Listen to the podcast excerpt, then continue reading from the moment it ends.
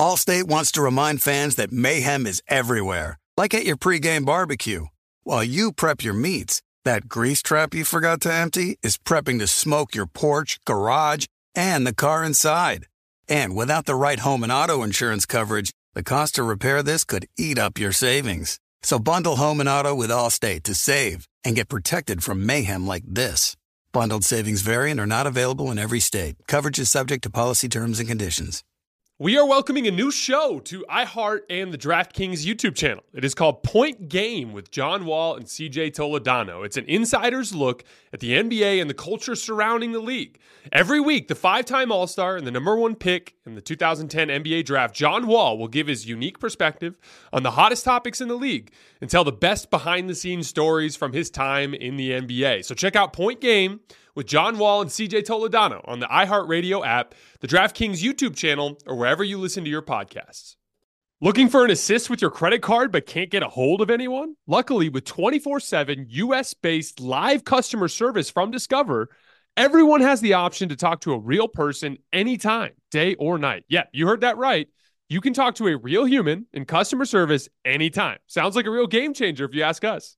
Make the right call and get the service you deserve with Discover. Limitations apply. See terms at discover.com slash credit card. The volume.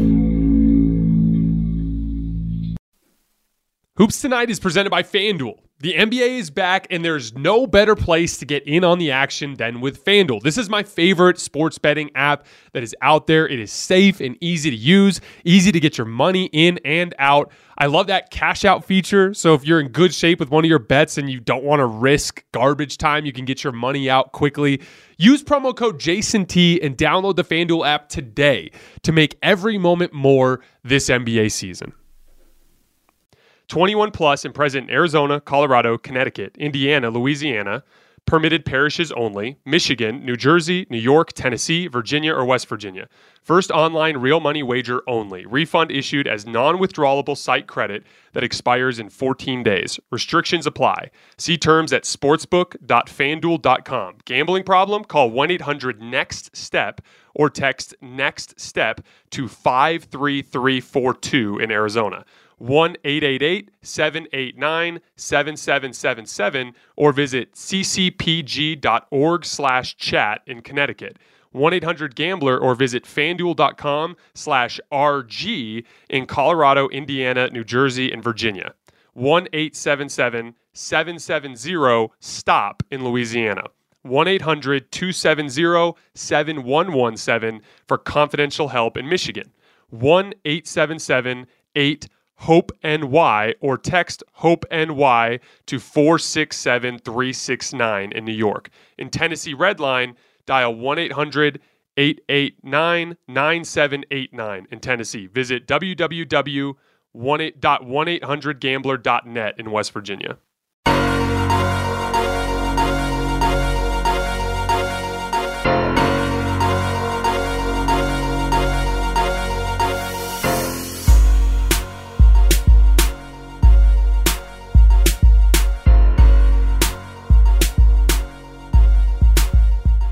All right, welcome to Hoops Tonight, presented by FanDuel here at the Volume. Happy Monday, everybody. We are live on AMP. I hope all of you guys enjoyed your holiday weekend, that you got some time to relax and enjoy some good food and some time with friends and family. I was joking with my wife this morning I love the holidays mainly because I value quality time with people more than just about anything else in my life. And so when you get to slow down and spend some time with friends and family, especially friends and family that are out of town, that come back to town for the holidays, that's just time that I value a great deal. But it's funny how as you get older, it gets to be so much work because when you're younger, it's just like you and your immediate family.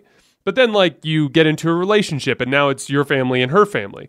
And then the two of you become part of a group of friends, and now you have Friendsgiving and Friends Christmas and all these kinds of things. And then her parents are also separated. So, like, we have uh, events with her mom's side of the family and events with her dad's side of the family. We even, her family has really close siblings. So, we'll spend like a siblings Christmas and a siblings Thanksgiving. And next thing you know, you've got like a half dozen events surrounding each of these holidays. And here I am on Monday morning after five consecutive days off, and I'm strangely exhausted. You know how it goes. You're always having to bring food, like you're prepping uh, dishes. You're uh, if you're hosting, you're prepping multiple dishes. There's cleanup. You're cleaning up when you go to events. You're cleaning up when you're hosting events. It's just a lot of work. Again, totally worth it, and I enjoy it a great deal. But man, I am strangely exhausted for a Monday morning. I am excited to be back to talking about basketball, though, something we haven't done since last week on Tuesday. We're going to be, here's the schedule for today and for the rest of the week. So today we're going to hit on four teams. Our two biggest fan bases for the show, which is Lakers and Warriors, who are both on winning streaks. So we're going to dive into them a little bit. And then we're going to hit two additional Western Conference teams that we haven't talked about in a little while the Denver Nuggets and the Dallas Mavericks, who have lost four games in a row and are in a little bit of a tailspin. So we're going to be focusing on those four teams today. And then tomorrow we're going live on YouTube after the final buzzer of the Warriors and the Mavericks. Wednesday, double live. We'll be live after Heat Celtics on AMP for the early slate, and then we'll be live. I think the Lakers play. I can't. I think it's the Blazers. The Lakers play the Blazers on Wednesday night. We'll be live on YouTube after that game. Then Thursday, live on AMP at 6 p.m. Eastern, we'll have our biweekly power ra- or player rankings. We didn't do one last week because the holiday, but we're technically three weeks removed from our last player rankings list, so we'll be doing that. And then on Saturday morning, we'll have a YouTube video. So Friday's off.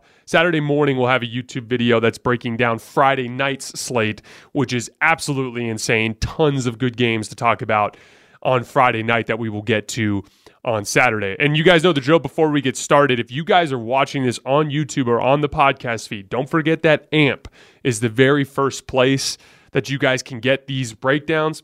Also, I'm going to be referencing two videos today, some footage that I put together and put on my Twitter feed. So you're going to want to follow me on Twitter at underscore Jason LT so you guys can see those videos that we reference. Again, we have some limitations on the footage that we can use on YouTube. So I've got to send you guys to Twitter for that. But on that note, let's talk some basketball. So let's start with the Warriors. They're back on track.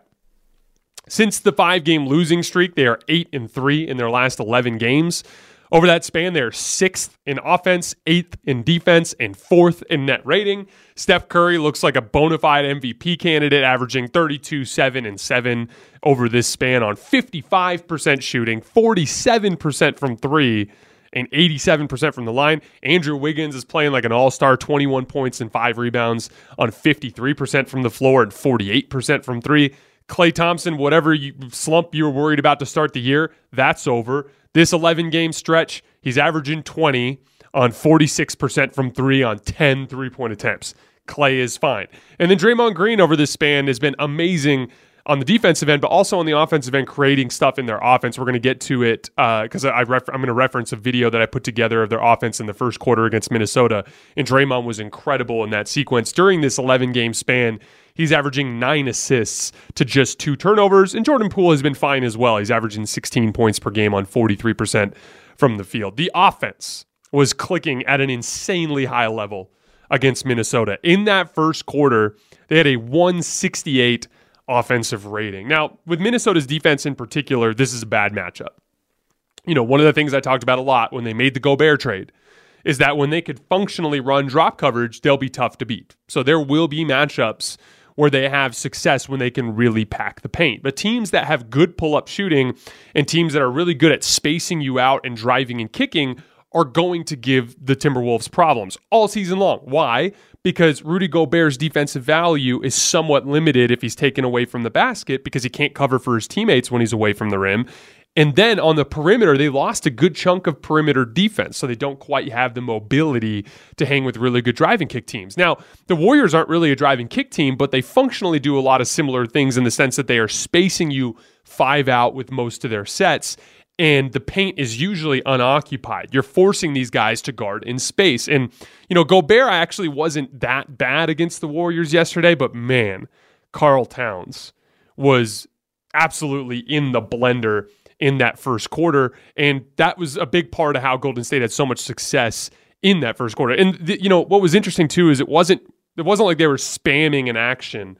There was so much variety to the way the Warriors were cutting Minnesota to pieces with all of their with their sets. So there was a they you know you had your typical Warriors split cut stuff where you know post entry to Draymond on the left post, and then Klay Thompson goes to screen for Steph, but instead Steph just cuts back door. And he gets a wide open floater and makes it. They ran a version of Spain pick and roll where they had uh, Klay Thompson and Draymond set two high screens at the three point line. And as Steph was coming over the top, Klay relocated to the left side wing as Draymond was rolling. They kicked it to Klay. Klay pump faked, shooter, uh, defender uh, pursued past him, and he drove to the basket and got a wide open look at a floater.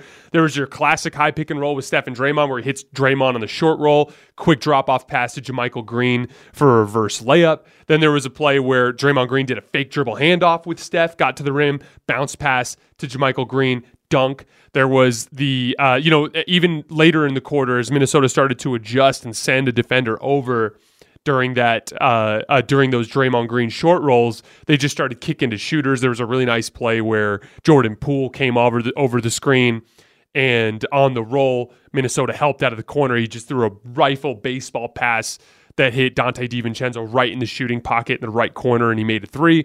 Draymond was doing stuff in transition where he just pushed the ball up the floor, and then like Klay Thompson would just cut back door and he'd hit him for a layup. It was vintage Warriors basketball. It was an offensive clinic and everything that we've grown accustomed to seeing from them over the course of the last couple of years. Now, the bench is still an issue.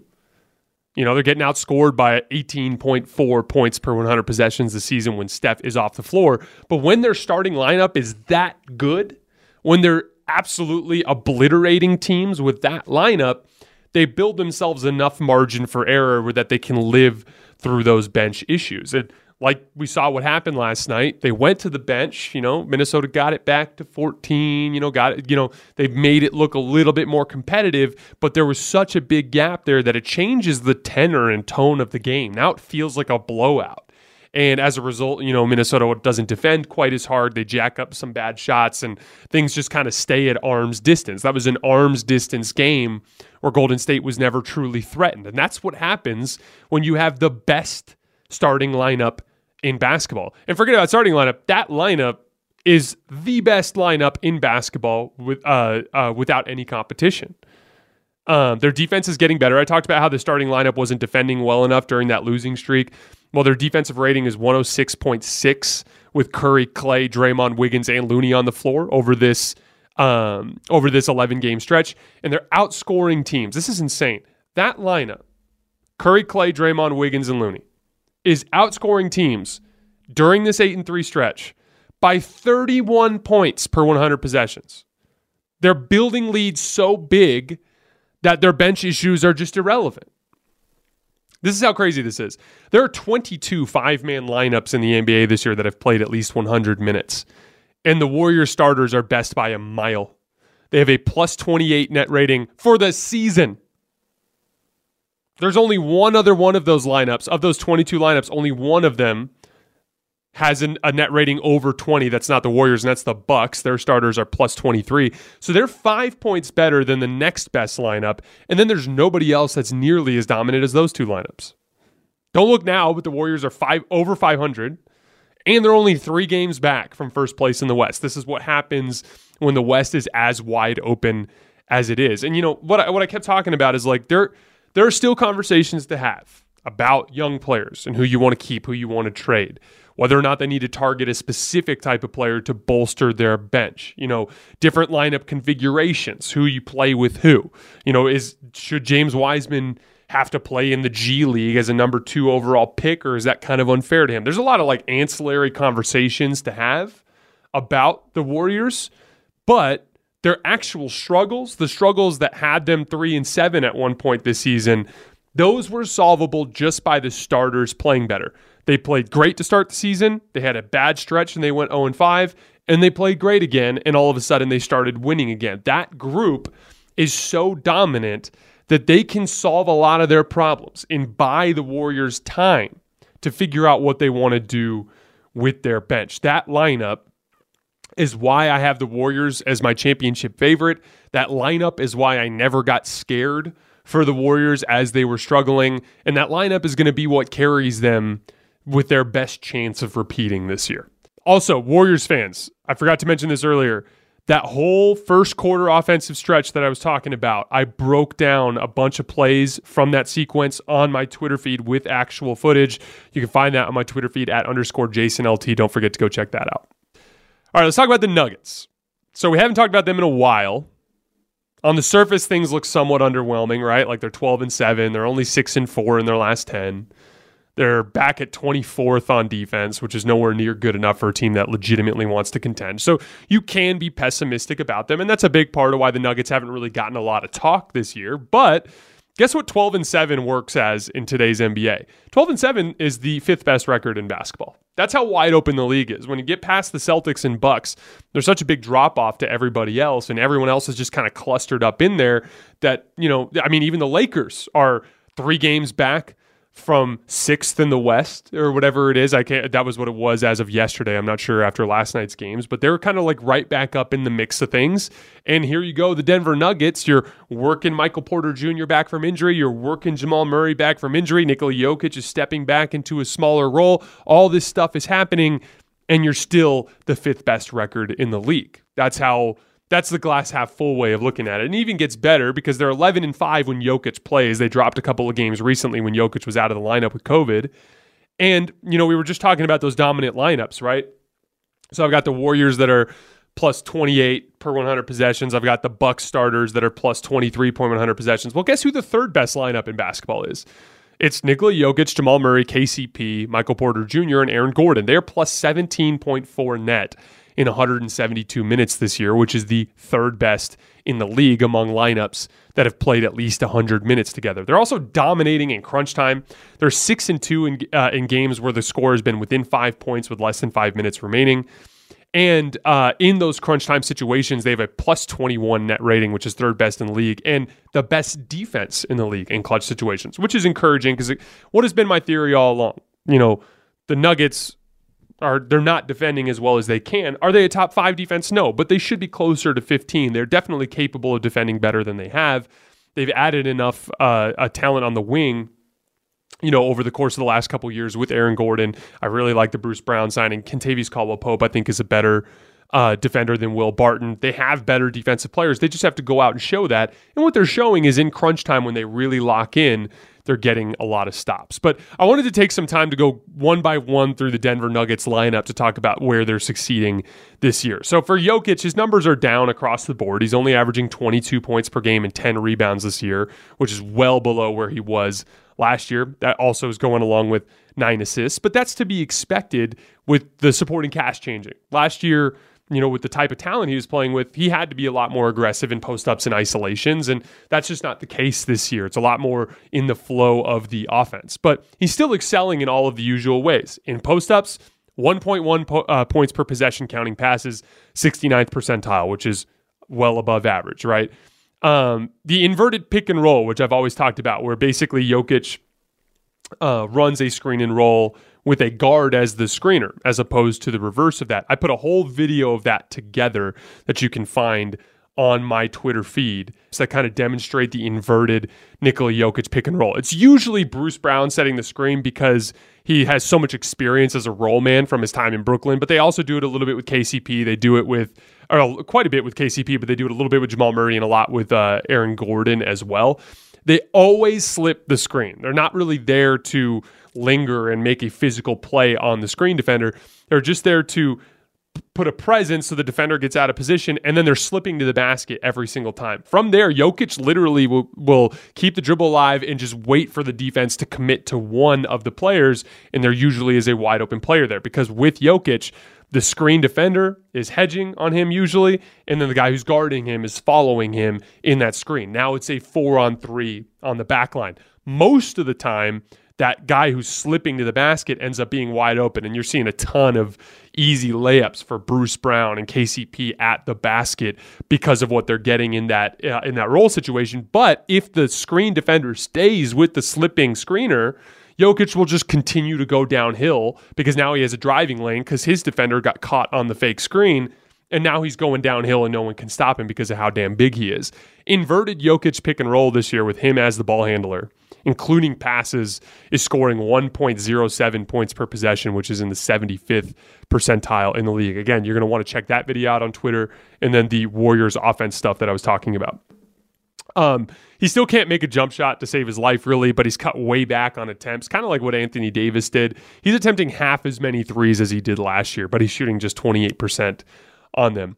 Uh, Jamal Murray, last 10 games, 18.4 points per game and six assists, and he scored 20 plus five times. Each day, he just looks a little bit more like himself. In this 10 game span, he's also shooting 43% on 10 pull up jumpers per game. If you guys remember, beginning of the season, he was at around 40%. This last stretch, he's around 43%.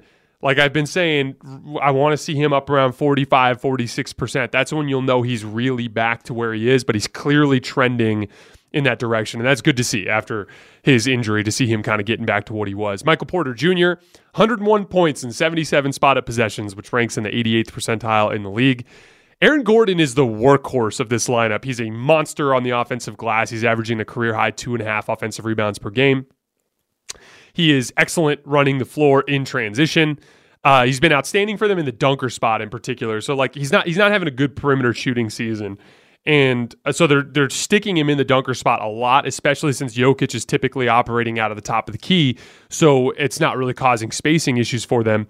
And then he just does really he does a really nice job of relocating. Now, the way that dunker spot relocation works is when the ball is on your side of the floor, you have to go to the opposite block. You always want to be sitting outside the block on the side opposite of the ball handler. It just makes it so the defender has to leave you further to be in help, which creates an opening for you.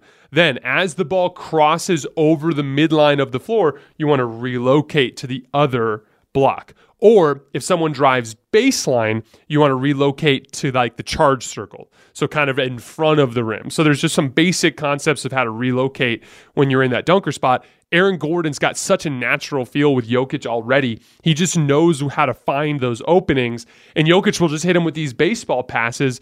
And then he's one of the best straight vert jumpers that we have in the league. So he can just elevate from wherever he catches and just dunk the basketball. And he's been extremely effective as a cutter out of the dunker spot as a result. And then KCP was the last guy I wanted to talk about.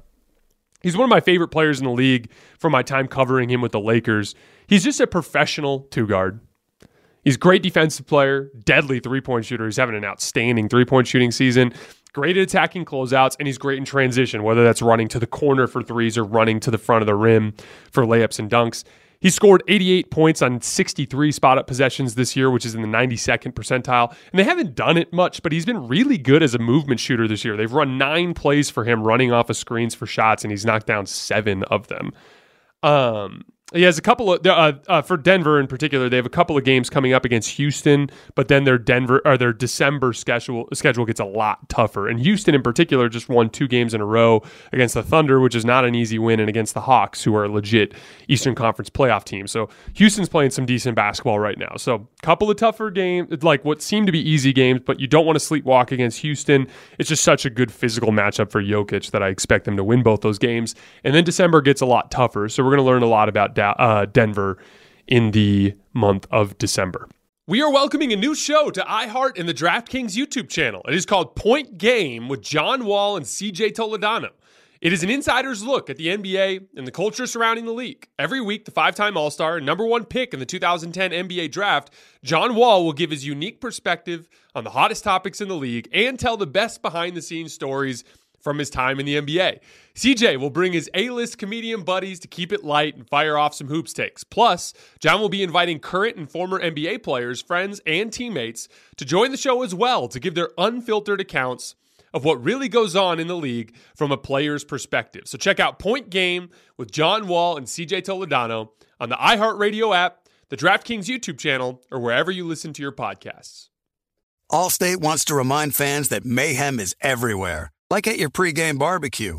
While you prep your meats, that grease trap you forgot to empty is prepping to smoke your porch, garage, and the car inside. And without the right home and auto insurance coverage, the cost to repair this could eat up your savings. So bundle home and auto with Allstate to save and get protected from mayhem like this.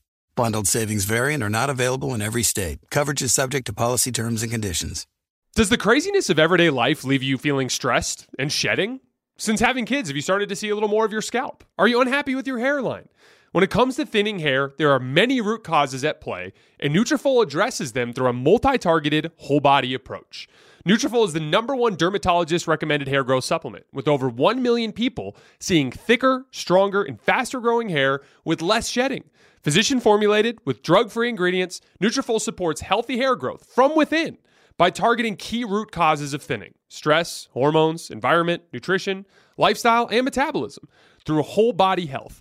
Take their hair wellness quiz at Nutrafol.com for a personalized hair health plan based on your specific root causes. With Nutrafol, building a hair growth routine is simple. Purchase online, no prescription or doctor's visits required. Free shipping and automated deliveries ensure you'll never miss a day and you'll see results in three to six months. Take the first step to visibly thicker and healthier hair. For a limited time, Nutrafol is offering our listeners $10 off your first month subscription and free shipping when you go to Nutrafol.com and enter the promo code HOOPS. That's H O O P S. Find out why over 4,500 healthcare professionals and stylists recommend Nutrafol for healthier hair.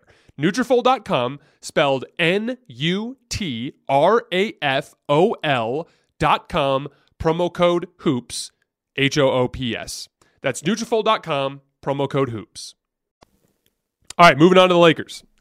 So, um, here, here's the way I want to do this for the Lakers. There's a optimistic glass half full way of looking at things. Then there's the pessimistic glass half empty way of looking at things. And then there's the reality, which is somewhere in the middle. And I'm going to go through each of those. So here's the glass half full way of looking at things. The Lakers are over 500 since their 0 5 start. They are 5 and 1 in their last they're 5 and 1 in their last 6 games. They are 7 and 6 in their last 13 games. In that 13 game stretch, they are 12th in offense, 19th in defense, 17th in net rating. Anthony Davis's last five games, 33 and 18 on 64% shooting, three blocks and two steals. That's straight up MVP level production. He's also 19 for 42 outside of the restricted area, which is great for two reasons. One, that's way more efficient than he had been in the last couple of years. And then it's low volume. You want Anthony Davis, unless he's straight up Kevin Durant like he was in the bubble, you don't want him high volume outside the paint. You want him low volume. So for for more than half of his shots to be in the restricted area is a good thing. And 48 of his 90 shots in this five game stretch have been in the restricted area. LeBron's last four games. Remember what I said starting with the Cleveland game because he was sick before that and then he had the foot issue before that. I said the Cleveland game looked like he was more physically healthy. And since that stretch, he's played four games. Obviously, got hurt somewhere in the middle. But in LeBron's last four games, starting with that Cleveland game, he's averaging 29 points, nine rebounds, and four assists on 53% from the field, 45% from three, and 76% from the line. This is kind of one of the silver linings that come from injuries. And I tweeted this out when he first came back in that first game against the Spurs. Did I expect him to look in 100% good shape? No, of course not. That takes time. Did I expect him to look 100% in rhythm when it comes to his handle and just his overall feel for the game? No, of course not. That's going to take time. But LeBron was in a bad shooting slump, one of the worst ones of this recent phase of his career. And one of the things that's nice about an injury like that is you don't want to sit on your butt. You want to stay active. So you're gonna you're gonna do things like cardio to try to keep your blood flowing. You're gonna do some lifting um, but you're not to play basketball, right? until uh, while you're resting that. But you will shoot a ton of shots because even with a groin injury, you can shoot standstill jump shots all day long. And I was expecting that LeBron would use that downtime to really hone in the details of his jump shot and get out of that slump. And that appears to be what happened. 45% from three, made seven of them, which is one shy of his career high uh, in last night's game. Uh, or, yeah, it was yesterday in the afternoon. So, um, he's also having a sneaky great ISO season. He scored 76 points on 67 ISOs this year, which is in the 84th percentile. He did a really nice job against the Spurs with like a basic combination in ISO of a jab step pull up and a jab and go. Now it's funny because you think ISO in basketball, you think a lot of like uh, intense mixing up off the dribble and dribble combinations to get to step backs or turnarounds or you know driving all the way to the rim and things along those lines. You think of a ton of variety, but you know what's funny is LeBron he has that stuff for the record and you see that when he's really in his groove. Like if if LeBron really gets back into form you'll see really diverse shot making from him over the course of the season. But he's been effective in ISO this year with two moves a jab step jumper and a jab step to the rim driving, uh, just a rip through to the basket. And it's funny because that's been like the story of LeBron's career simplicity and effectiveness over some of the aesthetic stuff, although he is a lot more um, you know, aesthetically polished than a lot of his detractors are willing to admit. But, you know, the baseline of it is it's move counter move. You know, I talk about this with my high school kids that I train all the time. You know, as long as every move is built on an equally effective counter move, then just those two things are enough to build an offensive foundation. So, for instance, I'm in a triple threat, you're guarding me if I am a legitimate threat to rip through to the right and go to the rim, or rip through to the left and go to the rim, and I'm also a legitimate threat to just jab and rise up and knock down a jump shot, I've put you in no man's land. Now you have to make a decision. If you play off of me to contain the drive, I'm going to knock down this jab step jump shot. If you press up on me to take away the jab step jump shot, I'm 260 pounds and I'm six foot nine. And if I rip through, I'm getting past you. And it's just funny to see that kind of effectiveness because he's had a down season by almost every measure, right? And yes, he's got his jumper going recently, but he's run 67 ISOs this year and he's been one of the best ISO players in the league just based on two moves that have been effective for him. And the fact that each move is the opposite of the other, forcing defenders to have to make a decision one way or another. Uh, Lonnie Walker has also been a great third option during this stretch in this um, 13 game stretch. He's averaging 19 points on 64% true shooting. How insane is that? That's like legit, like third star type of production. Uh, but here's the glass half empty way of looking at things. The Lakers are 5 and 0 against teams that are below 500, but they're 2 and 11 against teams that are 500 or better. AD has been beating up on pretty weak front lines. That's just a fact. He's been unbelievable, but he's beating up on pretty weak front lines. Three of their seven wins this season are against the Spurs, who are the worst team in the NBA, in my opinion. Now, again, I'm being intentionally pessimistic there. But those are the two radical sides of it. So, where's reality? The reality is the Lakers have two of the top 10 players in the league. And to start the season, they both played well below their personal standards. Anthony Davis was playing more like a 15th best player in the league. LeBron James was playing more like a 15th best player in the league. In their defense, AD was dealing with back spasms and LeBron was dealing with foot stuff and he got sick. But the fact remains they didn't play well to start the season. They were also playing an incredibly tough schedule to start the season. The toughest schedule in the league to start the, ski- the season. That you're not going to beat the best teams in the league, the good teams, unless LeBron and Anthony Davis both play to the top of their ability because of the other limitations on the roster. So that was why they were struggling so much to start the year. LeBron and AD weren't good enough. Dominant schedule. Yeah, they got a couple of wins. Yeah, they beat the Nets. Yeah, they beat the Pelicans. Yeah, they beat the Nuggets. There's some quality wins in there. But for the most part, they struggled against that part of their schedule because LeBron and AD weren't good enough. Now the schedule's lightened up. LeBron and AD have it going. They both are playing really good basketball here in this last couple of weeks, and they've racked up some wins. But, you know, and then also the role players are shooting better, although they're still not shooting well. In this 13 game stretch, the Lakers are 28th in three pointers made per 100 possessions. But the schedule's about to get way tougher again, really starting right away. Even these next two games to end the month of November are against the Pacers and Blazers, who are both above 500. And then they have the toughest schedule in the league in December. In December, the Lakers play the Bucks, the Celtics, the Sixers, the Raptors, the Cavs, the Nuggets, the Suns, the Kings, the Mavs, the Heat, and the Hawks. So like the reality is is even if LeBron and AD maintain this level of play, they'll hang in some of they'll hang in all these games if they play like that, but their best case scenario is to maybe win half of them because of the talent limitations that they have. That's you know, when you are 5 and 0 against teams that are below 500 and you are 2 and 11 against teams that are above 500 or or at 500, what that tells me is you have a talent issue. Because when you're 5 and 0 against teams that are below 500, that means you're taking care of business. That means you are well coached, you bring effort every night, and you're making sure you don't lose games you're supposed to win, right? But then they're bringing that same level of effort, although there was a couple of weeks there where they let the rope slip, particularly on defense. But for the most part, in those other 13 games, they're bringing consistent effort. They just don't have the horses to win those games, especially when LeBron and AD weren't playing as well as they were. But coming into this month of December, they'll be lucky to win half the games, even if LeBron James and Anthony Davis play really well because of the types of opponents that you're playing. Bucks and Celtics, LeBron and AD could combine for 70 in both of those games, and they probably will lose both. So there you go, 0 and 2. Sixers, that's a tough one. Cavs, they're tough to beat right now. Nuggets, that's tough. The Suns. You know, these are all games that that the Lakers are going to have a hard time winning even if LeBron James and Anthony Davis play well. Now, the so it's clearly a talent issue. Now, what's interesting there is uh, you can kind of see the path that I'm starting to draw. Russ has not been great as of late, and he has not been a huge factor in their recent success. So the Lakers have won five of their last six, right? In that span, Russell Westbrook is averaging 12 points per game on 33% shooting, 20% from three, and 58% from the free throw line. He is averaging nine assists per game, although with four turnovers. But the Lakers have lost his minutes in four of the six games, including games against really weak competition. So all signs continue to point towards Russell Westbrook's salary being the best vehicle with which to improve the roster.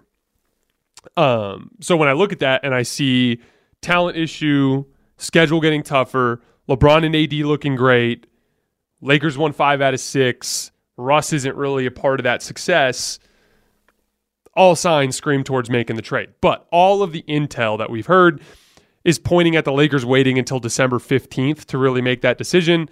That date is the date that when players who sign deals during this last offseason become trade eligible. So theoretically, they'll have some more options, but I haven't really seen anything get thrown out that's particularly interesting to me.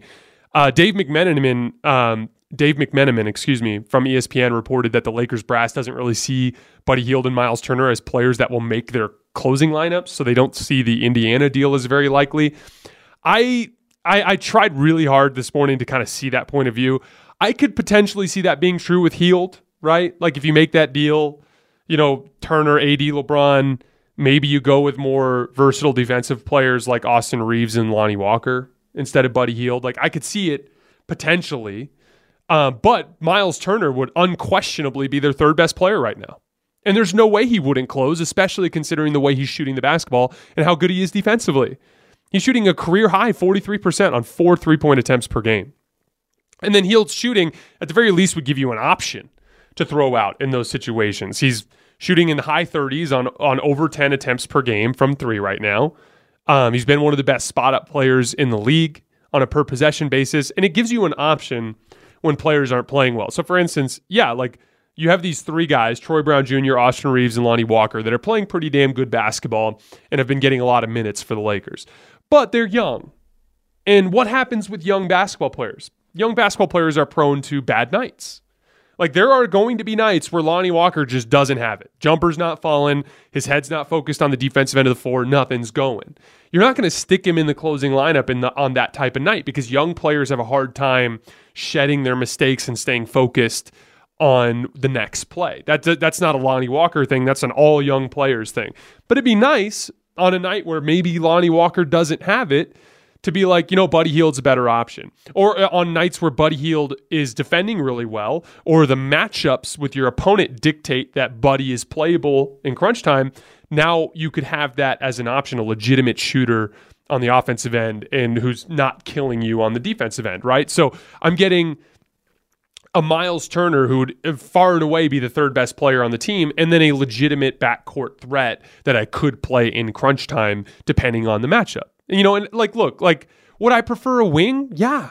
So would every Lakers fan. So would every reasonable basketball mind in the world. If you're looking to bolster your team and you can choose between a, a center, which is somewhat matchup dependent, and a guard, which is somewhat matchup dependent, or a versatile wing, all of us, for all of our teams, are picking a wing.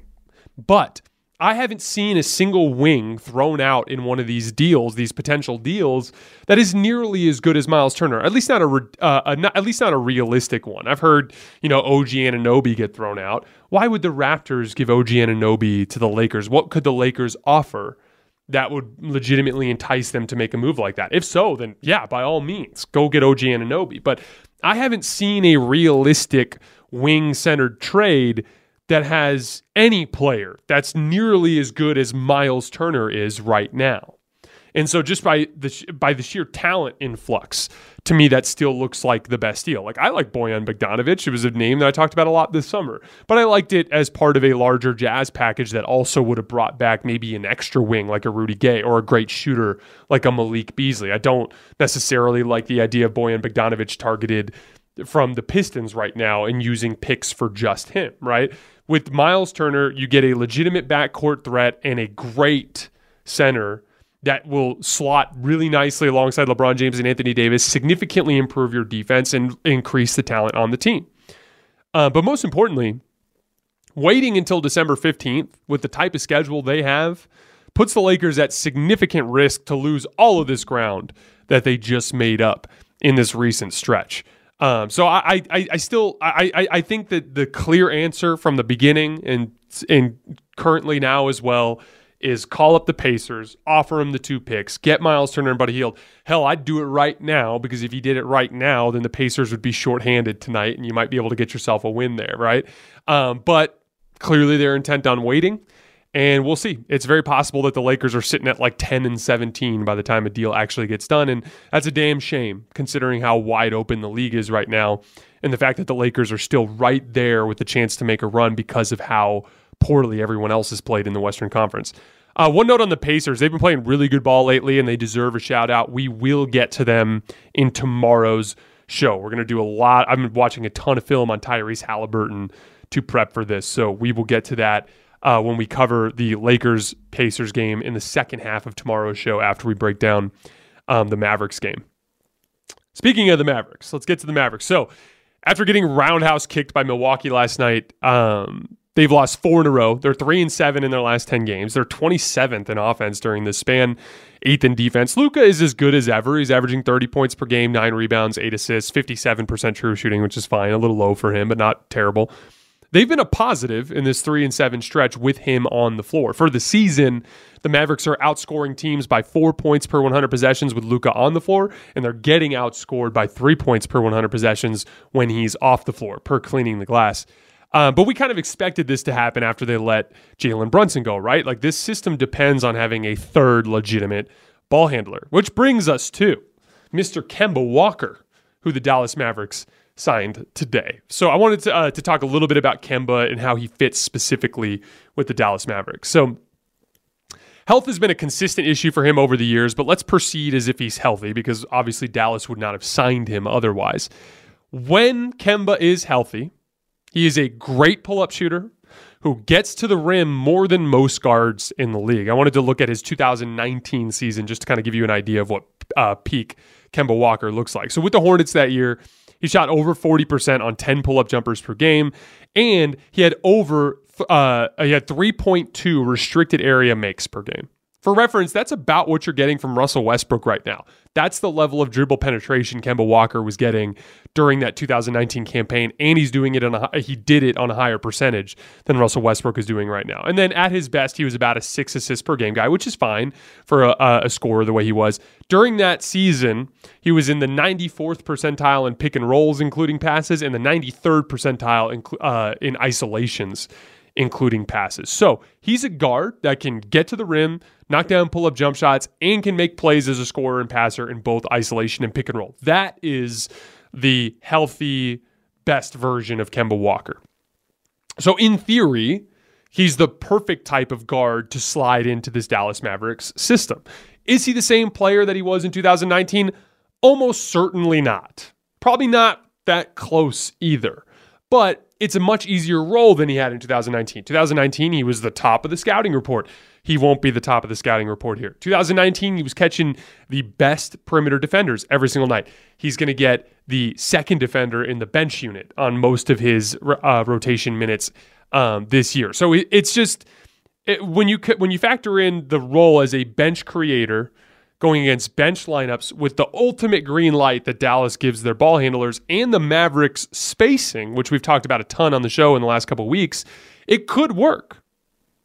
They'll have to hide him defensively, but they already have some experience in that department, especially off the ball. If they can just get him to slide his feet on ball so that the dribble penetration isn't that bad, they there's so many tricks now in the league to hide players off ball that they might be able to make it work. So the bottom line is if Kemba Walker has anything left in the tank, Dallas is the ideal spot for him to show that because the matchups he'll be attacking are favorable. He'll have a green light so he can shoot through his slump, whatever that is, uh, as he gets back into uh, into his uh, into rhythm. And then the spacing they'll have to operate with all their pick and pop bigs and the good shooters that they stash in the corner. And then last but not least, it's a low risk type of move. You're signing him at a veteran minimum contract. It's, I haven't seen the details, but I wouldn't be surprised if it's non guaranteed. So, um, and even if it is guaranteed, what are you out? A couple million bucks. So I thought it was a smart move for Dallas just to try something, especially with how bad they've been offensively um, in this recent stretch. Dallas's schedule does lighten up a little bit uh, in December. They still have some tough games, but there's a lot of winnable games in there as well, and some good matchups for the Mavs specifically. So I think it's a good spot to integrate uh, integrate Kemba and make up some ground in the standings. All right, guys, that is all I have for today. You guys know the drill. Like I said, tomorrow we'll be going live after Mavericks Warriors, and then I broke down the rest of the schedule earlier this week. Don't forget to go to YouTube, or excuse me, to my Twitter page to check out those videos that I put together. As always, I sincerely appreciate your support and I will see you next time.